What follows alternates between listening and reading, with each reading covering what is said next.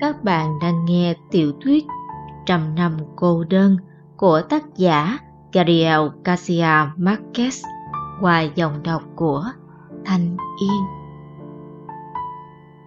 Chương một. Rất nhiều năm sau này, trước đội hành hình, đại tá Aureliano Buendía đã nhớ lại buổi chiều xa xưa ấy. Cái buổi chiều, cha chàng dẫn chàng đi xem nước đá. Thời ấy, Macondo là một làng gồm vài chục nóc nhà tranh vách đất dựng bên bờ con sông nước trông như pha lê, ào ào chảy qua những tảng đá nhẵn thính, trắng bon, to như những quả trứng thời tiền sử.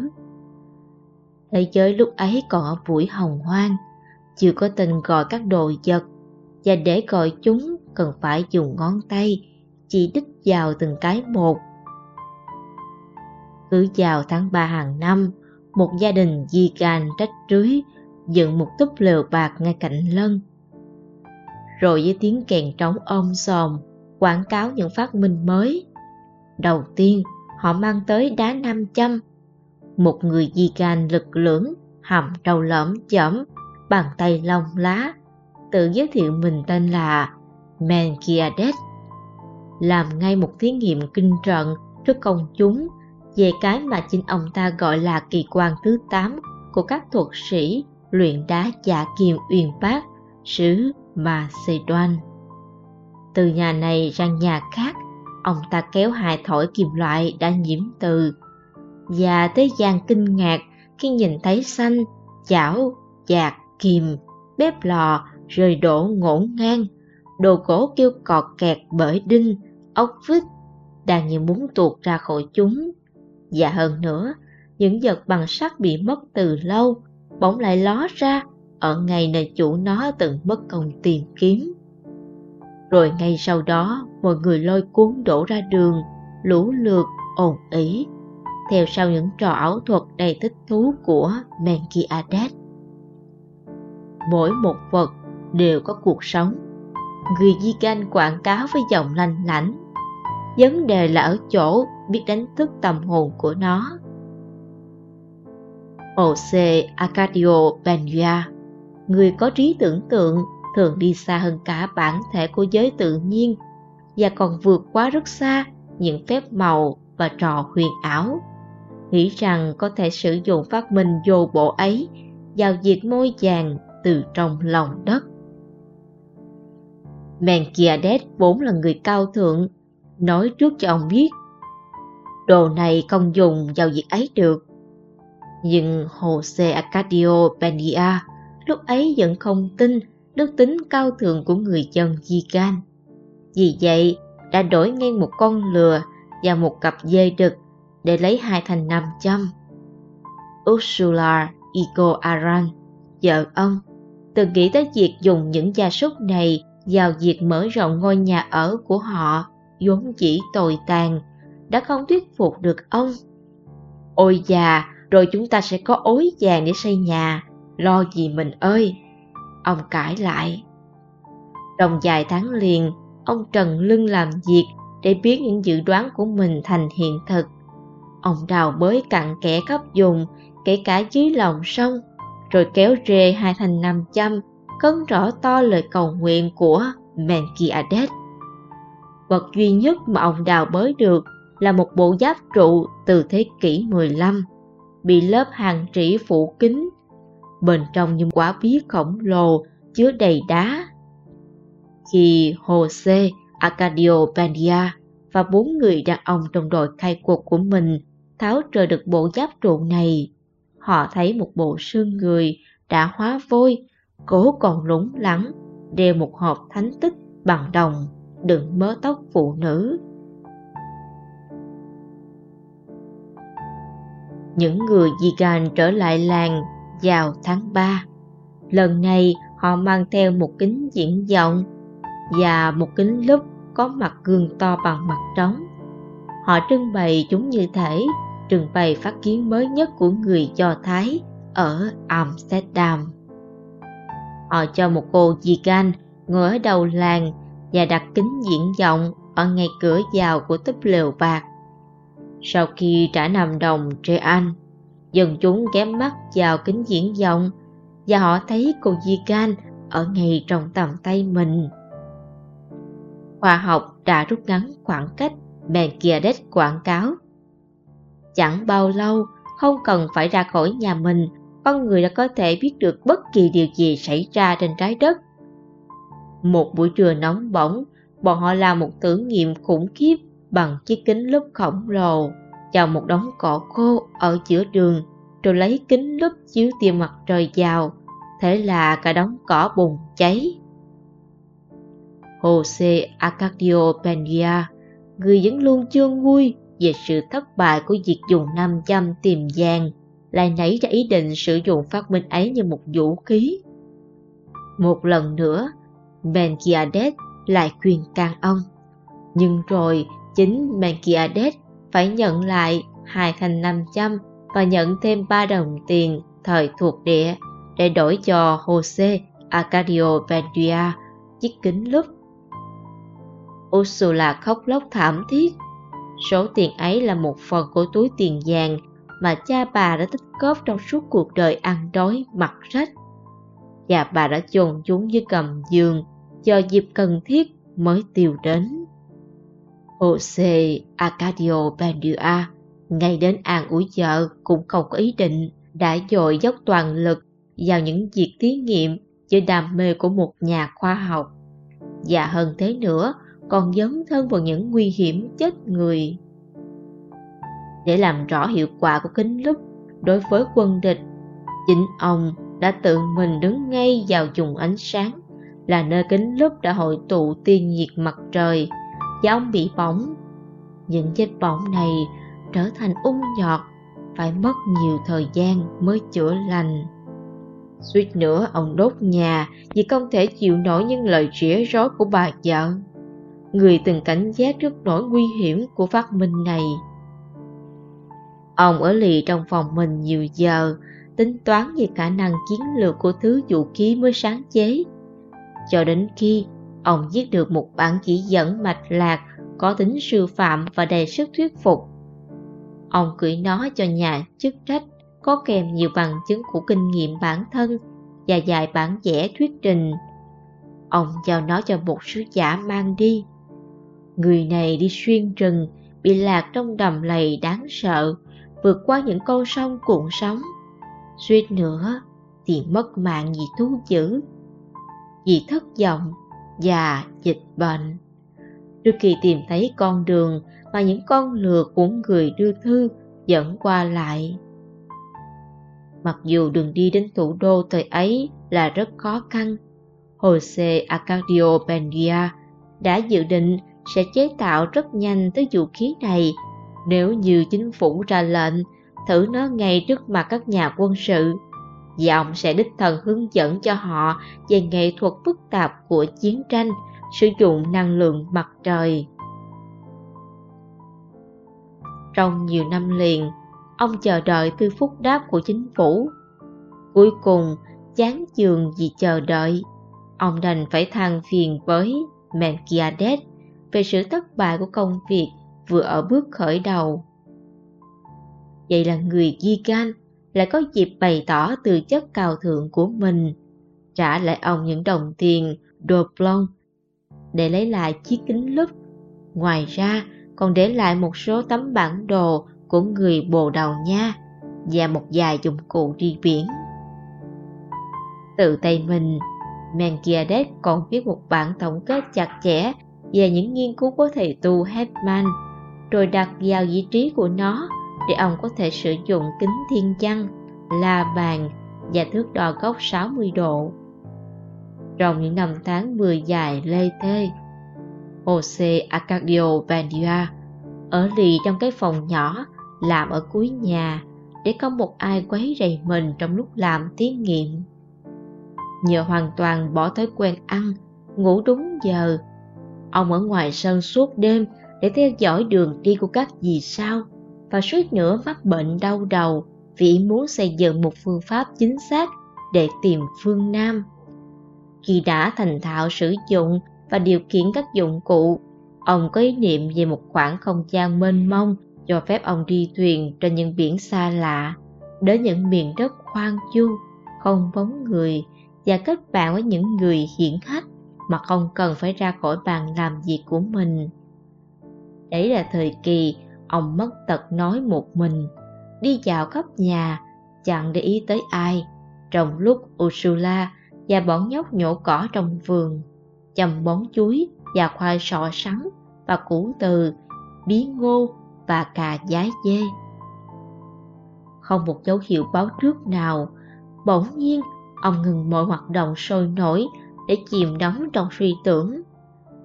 Vài ngày liền, ông cứ như người bị bỏ bùa mê, giọng thì thầm nhắc đi nhắc lại cho chính mình nghe hàng loạt những phỏng đoán đầy kinh ngạc mà ông không cần tin vào sự hiểu biết của chính mình. Cuối cùng, vào giờ ăn trưa, một ngày thứ ba tháng chạp, ông sổ tung tất cả nỗi căng thẳng trong tâm tưởng mình. Bọn trẻ cả đời sẽ nhớ mãi vẻ trang trọng của cha chúng khi ông ngồi vào đầu bàn. Người run rẩy lên cơn sốt, gầy rộc đi vì công việc quan sát kéo dài và vì lòng chua xót bởi trí tưởng tượng. Ông đã công bố cho chúng biết phát kiến của mình. Trái đất tròn như thể cam ấy. Bà Ursula không chịu được nữa. Đồng có điên thì buộc mình ông điên thôi, bà gào. Nhưng xin ông chứ có nhồi sọ bọn trẻ những ý nghĩ bông lông của mình nhét. José Arcadio Buendía lặng thinh, không để cho mình sợ hãi trước cơn thất vọng của bà vợ, mà trong lúc bực mình, bà đã quẳng kính thiên văn xuống sàn nhà, làm nó vỡ toang. Ông làm cái khác và tụ tập những người đàn ông trong làng ở ngay trong phòng nhỏ, rồi bằng thứ lý thuyết khó hiểu đối với bọn người này, ông đã chứng minh cho họ thấy khả năng trở lại điểm xuất phát ban đầu nếu có nhằm hướng đông cho tàu thuyền chạy. Cả làng này nhất loạt đồng ý với nhau rằng José Arcadio đã mất trí. Giữa lúc ấy, Menki Adet trở lại để dàn xếp mọi việc. Ông công khai biểu dương trí thông minh của con người bằng việc đơn thuần nghiên cứu tiền văn, đã xây dựng được một lý thuyết từng được công nhận trong thực tiễn, mặc dù cho đến lúc ấy ở làng Macondo vẫn chưa ai biết tới. Và để bày tỏ lòng ngưỡng mộ của mình, ông đã tặng José Arcadio Buendía một phòng thí nghiệm giả kim, một kỹ vật sẽ gây ảnh hưởng quyết định đối với tương lai của làng này. Vào thời ấy, Menki Adet già đi nhanh đến mức ai cũng phải ngạc nhiên. Trong những chuyến đầu tiên đến làng này, hầu như ông cùng trạc tuổi với José Arcadio Buendía, nhưng trong lúc ông này vẫn giữ được sức khỏe vần váp của mình, cái sức chỉ cầm hai tay con ngựa có thể quật ngã nó. Tiền người Di-gan dường như đã bị suy nhược bởi những cơn đau đớn khủng khiếp. Thực ra, đó là hậu quả của rất nhiều thứ bệnh lạ lùng do ông nhiễm phải trong những chuyến du lịch vòng quanh thế giới. Theo như chính lời ông kể với José Arcadio Buendía, trong lúc giúp ông này dựng phòng thí nghiệm thì thần chết đuổi theo ông khắp miền. Nó cứ đánh hơi ống quần ông mà theo riết, nhưng vẫn không túm được ông. Cuộc đời ông là cả một cuộc trốn chạy trước không biết bao nhiêu thứ tai ương và hoạn nạn đã gióng xuống đầu cái giống người. Ông qua khỏi bệnh phong ở Ba Tư, bệnh hoại huyết ở quần đảo Malaysia, bệnh hủi ở Alexandria, bệnh phù thủng ở Nhật Bản, bệnh dịch hạch ở đảo Madagascar, nạn động đất ở Sicily và nạn đắm tàu xảy ra thường ngày ở eo biển Magadanet. Cái con người vĩ đại đó, người từng nói rằng mình nắm được bí quyết của Nostradamus, là một người mang vẻ buồn rầu bởi mặt trời buồn bao quanh ông, Với con mắt Á Châu, dường như ông đã biết được mặt trái của sự vật. Ông dùng một chiếc mũ rộng vành, màu đen, nòm như cánh quạ xòe, và một chiếc áo nỉ khoác ngoài bị rêu xanh hàng thế kỷ phủ lên. Nhưng dù có sức hiểu biết quảng bác là thế, và có môi trường hoạt động bí hiểm là thế, ông vẫn có một tư chất người, một tư chất thế tức, là cái làm cho ông gắn bó với những vấn đề nhỏ nhặt của cuộc sống thường ngày. Ông than vãn về những mệt mỏi của tuổi già, chứ phải chịu đựng hoàn cảnh kinh tế túng thiếu. Và từ lâu, ông không mỉm cười vì bệnh hoại huyết đã nhổ hết răng. José Arcadio Buendía hiểu rằng cái tuổi trưa ngột ngạt, Menki Adet đã bộc bạch những chuyện riêng tư của đời mình, mãi mãi sẽ là ngọn nguồn của một tình bạn vĩ đại. Bọn trẻ đầy thán phục trước những câu chuyện huyền thoại của ông Aureliano, lúc ấy chưa quá năm tuổi, sẽ chẳng nhớ suốt đời hình ảnh Menki Adet mà cậu đã được nhìn thấy. Ông ngồi để cho ánh sáng chói chang trắng bạc từ cửa sổ chiếu vào mặt.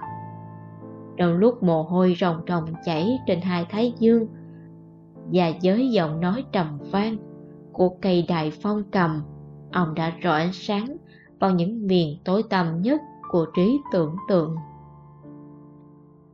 José Arcadio, ông anh cậu, có lẽ sẽ ghi lại cho con cháu mình cái hình ảnh kỳ diệu ấy như di vật, một kỷ vật truyền đời. Trái lại, Ursula đã giữ mãi kỷ niệm xấu về những chuyến thăm viếng ấy, bởi vì bà bước vào phòng đúng lúc Menki Adet do đảng trí đã làm vỡ một chai thủy ngân. "Đó là mùi của quỷ dữ phải không?" bà hỏi. "Hoàn toàn không phải," Menki Adet bào chữa. "Người ta xác minh rằng quỷ dữ có mình diêm sinh, còn thứ này chẳng qua chỉ có mùi thủy ngân thôi, bà ạ." Lúc nào cũng với tác phong sư phạm, ông làm một cuộc trưng bày về những đặc tính quái đản của chất ngân sa. Nhưng Ursula chẳng hề để ý, mà trái lại mang bọn trẻ đi cầu kinh. Cái mùi tử thần ấy gắn rất chặt chẽ với kỷ niệm về Menki Adet, sẽ mãi mãi lưu lại trong trí óc bà. Phòng thí nghiệm thô sơ, chưa kể tới hàng lô chiếc phễu, bình thí nghiệm, bình lọc và những chiếc rây, bao gồm một bình cơ bản, vốn là những bình thủy tinh cổ dài và hẹp mô phỏng theo hình chiếc bình giả kim, và một nồi cốc được người Di-gan làm theo đúng mẫu miêu tả hiện đại của chiếc nồi cốc có ba cánh tay của bà Maria, người Do Thái. Ngoài những thứ này, Menki Adet còn để lại bảy thước kim loại tượng trưng cho bảy hành tinh, những hình mẫu về Moses và Sosimo, một cuộc giàn giả và một cuốn sổ, trong đó có những lời chỉ dẫn và hình vẽ miêu tả các quá trình của thuật giả kim vĩ đại. Những thứ này cho phép người nào biết giảng giải chúng sẽ có ý định hành nghề chế tạo đá giả kim. Vì cách thức làm vàng giả tưởng như quá đơn giản này quyến rũ trong vài tuần liền, José Arcadio Buendía tán Ursula cho mình đào số tiền vàng để nhân số vàng này lên gấp bội. Trước tính gàn dở của ông, Ursula phải nhượng bộ chồng nhiều trước đây vẫn nhượng bộ. Thế là José Arcadio Buendía đổ ba mươi đồng đồ lon vào cháo trộn lẫn chúng với bột đồng, bột diêm sinh và bột chì, rồi ông để chúng cho một chảo sâu và đun cách thủy trên bếp lửa, cho tới khi chúng chảy ra biến thành một thứ nước siro đặc quánh, nồng nặc mùi khét, giống như kẹo cháy hơn là thứ vàng quý. Trong quá trình chưng cất chất giả, đầy thất vọng, thấy hợp kim này cùng với bảy thước kim loại tượng trưng cho bảy hành tinh được ngâm trong dung dịch thủy ngân đặc và muối sunfat. Sau đó chúng được ngâm trong chảo mỡ lợn, vì không có dầu củ cải nên phải thay bằng mỡ lợn để đun cách thủy trên bếp lửa. Cuối cùng, số vàng quý giá của Ursula sau quá trình đun nấu công phu đã hóa thành một thứ giống như thứ cháo đặc sệt, cháy thành than. Bết chặt lấy đáy chảo, không tài nào gỡ ra được. Khi những người Di-gan trở lại làng này, Ursula đã cố ngăn dân làng không đi xem họ. Nhưng tính hiếu kỳ bao giờ cũng thắng nỗi sợ sệt, bởi vì hôm ấy, những người Di-gan chạy đi khắp làng thổi kèn, khua trống in ỏi, trong lúc những quảng cáo loan báo. Nhưng tính hiếu kỳ bao giờ cũng thắng nỗi sợ sệt, bởi vì hôm ấy, những người Di-gan chạy đi khắp làng thổi kèn, khua trống in ỏi, trong lúc người quảng cáo loan báo tin sẽ trưng bày thành tựu kỹ xảo nhất của những người Nazian Seno. Thế là cả làng đổ xô nhau đến lều của người Di-gan, trả một xu vào cửa. Bọn họ nhìn thấy một Menki Adet trẻ trung, khỏe mạnh và vẻ căng bóng, với hàm răng mới trắng bóng, với hàm răng mới trắng bon. Nhưng ai nhớ hàm răng móm mém vì bệnh hoại huyết, đôi má tớp và đôi môi thầm xịt của ông sẽ phải rùng mình kinh ngạc trước thí nghiệm đầy sức thuyết phục về những khả năng siêu việt của người Di-gan. Dân chúng chuyển từ trạng thái kinh ngạc đến trạng thái sợ hãi khi nhìn thấy Menki Adet môi hàm răng ra, mới nguyên, được cắm trên hai lợi, rồi chỉ cho mọi người xem trong một lát. Trong giây lát thoáng qua ấy, Menki Adet lại trở thành chính cái con người già lụ khụ của những năm trước đây. Sau đó, ông cắm chúng vào lợi, rồi mỉm cười với tất cả sức trẻ trung vừa được khôi phục lại.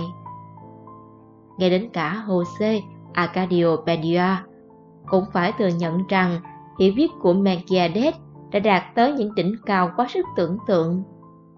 Nhưng rồi, ông cảm thấy một niềm vui lành mạnh hơn khi người Di-gan giải thích riêng cho ông về cách thức trồng răng giả. Điều đó khi ông thấy vừa đơn giản vừa kỳ diệu, khiến cho ông chỉ từ đêm đến sáng mất ngay hứng thú trong việc nghiên cứu thuật giả kim. Ông trở nên lầm lì khó tính và lại ăn uống thất thường, lại suốt ngày chỉ đi lại trong nhà. Ngoài đường xảy ra biết bao điều kỳ lạ không thể tưởng tượng được. Ông nói với Ursula, ở bên kia sông, dần chính ở đó có đủ loại máy móc kỳ diệu. Trong khi đó, chúng ta vẫn sống như những con lừa. Hết thảy những ai quen biết ông từ thuở mới lập làng Macondo đều ngạc nhiên thấy dưới ảnh hưởng của Menki Adet, ông đã thay đổi biết nhiều nào. Lúc đầu, José Arcadio Buendía là một vị trưởng giả trẻ tuổi, người dẫn thường dạy dân việc trồng cấy, khuyên nhủ cách nuôi dạy trẻ nhỏ và gia súc, cộng tác với mọi người, ngay cả trong công việc